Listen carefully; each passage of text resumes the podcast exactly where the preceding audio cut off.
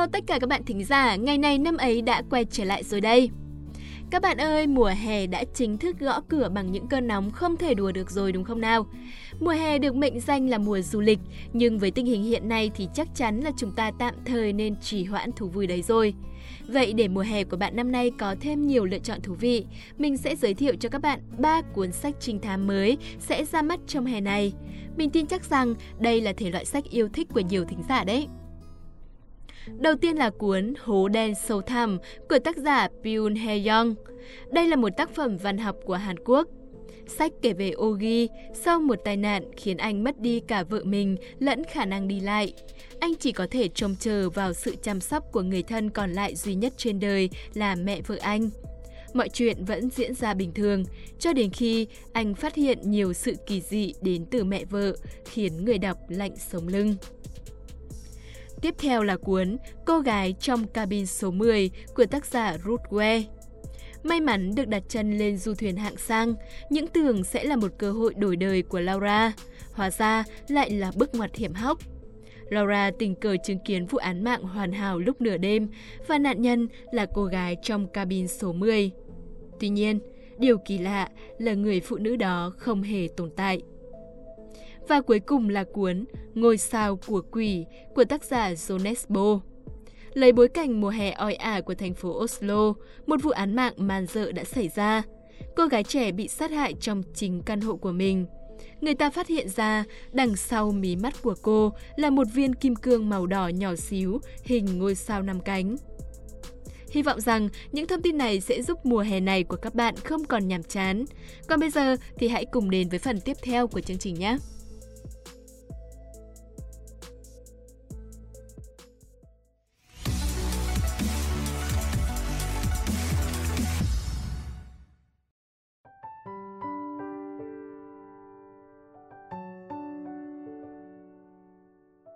Các bạn thân mến, ngày hai mươi sáu tháng năm là ngày thứ một trăm bốn mươi sáu trong năm. Chúc tất cả các bạn có sinh nhật trong ngày hôm nay sẽ nhận được thật nhiều hoa, nhiều quà và tình yêu thương của mọi người. Khi được ủng hộ, được yêu thương thì khó khăn nào ta cũng sẽ vượt qua, thất bại nào cũng sẽ không khiến ta nản chí, đúng không các bạn? Và như thường lệ, sau đây sẽ là câu danh ngôn mà chương trình gửi tặng các bạn. Hôm nay, tôi chọn là phiên bản tốt nhất của chính mình. Trong một bài viết rất ý nghĩa mà mình từng đọc có một đoạn như sau. Có người hai mươi hai tuổi tốt nghiệp nhưng phải năm năm sau mới tìm được một công việc tốt. Có người hai mươi lăm tuổi đã trở thành xê e ô nhưng lại ra đi ở tuổi năm mươi. Có người đến năm mươi tuổi mới giữ chức vụ xê e ô và họ đã sống đến chín mươi tuổi. Có những người bạn đã kết hôn nhưng cũng có những người vẫn đơn thân. Obama về hưu ở tuổi năm mươi lăm, Trump bảy mươi tuổi mới bắt đầu giữ chức vụ tổng thống. Trên đời này, vốn dĩ mỗi người đều có múi giờ riêng để phát triển bản thân. Bên cạnh dường như có những người đang đi ở phía trước bạn, cũng có những người dường như đang ở sau bạn. Nhưng thực ra là mỗi người ở trong múi giờ của chính mình. Đừng đố kỵ, cũng đừng chê cười, chỉ là họ đang đi trong chính múi giờ của mình thôi. Bạn cũng vậy. Cả câu danh ngôn ngày hôm nay và những điều trong bài viết mình vừa đọc đều là để nhắc nhở chúng ta tự tin vào bản thân mình và ngừng so sánh mình với người khác.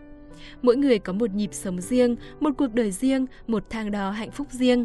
Điều bạn cần cố gắng mỗi ngày là trở thành phiên bản tốt hơn của chính mình ngày hôm qua, chứ không phải là để vượt qua ai đó.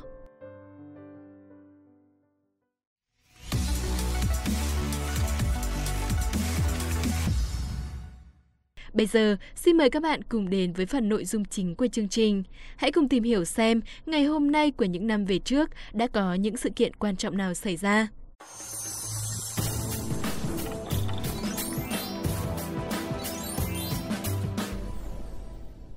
Các bạn thính giả thân mến, các bạn đang nghe chuyên mục Ngày này năm ấy. Hôm nay là ngày hai mươi sáu tháng năm, ngày thứ một trăm bốn mươi sáu trong năm. Cô Đạt và Thảo Nguyên vô cùng hân hạnh được đồng hành cùng với các bạn. Ừ, này, ông có bao giờ xem những bộ phim Việt Nam mà cũ cũ rồi không? Ê, phim mới tôi còn chả xem, nói gì đến phim cũ. Ờ, xem mấy bộ phim cũ đi, hay cực.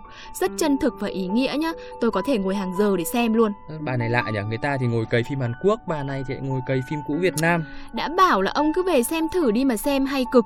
Những bộ phim kiểu như là Sóng ở đáy sông này, Bí thư tỉnh ủy này, vô cùng ý nghĩa luôn. Được rồi, được rồi, tôi sẽ xem thử để xem là những bộ phim đấy thì có cái gì để mà cuốn hút được bạn tôi như thế này. Thực sự là rất hay luôn ấy. Xem để có thêm kiến thức về các thời kỳ phát triển của đất nước chứ sao. Ừ, thế thôi, bắt đầu chương trình ngay đi chứ còn gì nữa. Thực ra thì hôm nay không có một cái sự kiện tiêu biểu nào cả Đạt ạ. Thế nên là tôi mới lôi cái chuyện phim ảnh ra để nói với ông đấy. Ờ, thế là hay là hôm nay ngồi xem phim à? Ông điên. Phim thì để về nhà xem rồi có gì hay thì hôm sau chia sẻ với các bạn thính giả. Ờ, thế bây giờ chúng ta làm gì? Ừ, thì ông nghĩ ra thông tin gì thú vị để chia sẻ với các bạn thính giả đi. Giống như mà những hôm có ít sự kiện ấy. Hỏi thế mà cũng hỏi. Ok, thế để tôi nghĩ xem nào. Ừ, để xem nào, hôm nay là ngày hai mươi sáu tháng năm, tức là... hay là chúng ta lại nói về cung hoàng đạo đi. À, được ấy, thế mà tôi không nghĩ ra. Ngày hai mươi sáu tháng năm thì là thuộc cung Song Tử. Các bạn thính giả sinh ngày hai mươi sáu tháng năm thì hãy lắng nghe các thông tin thú vị sau đây nhé. Những cá nhân cung Song Tử thường có tính cách khá nhiệt tình, thích giao tiếp và cũng rất giỏi giao tiếp, có khiếu hài hước.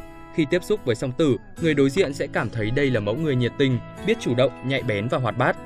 Vốn vui vẻ, hài hước nên nhiều người lầm tưởng Song Tử có tính cách trẻ con, không chín chắn, nhưng ngược lại, Song Tử thường có những cách ứng xử rất thông minh, trưởng thành khi có vấn đề xảy ra.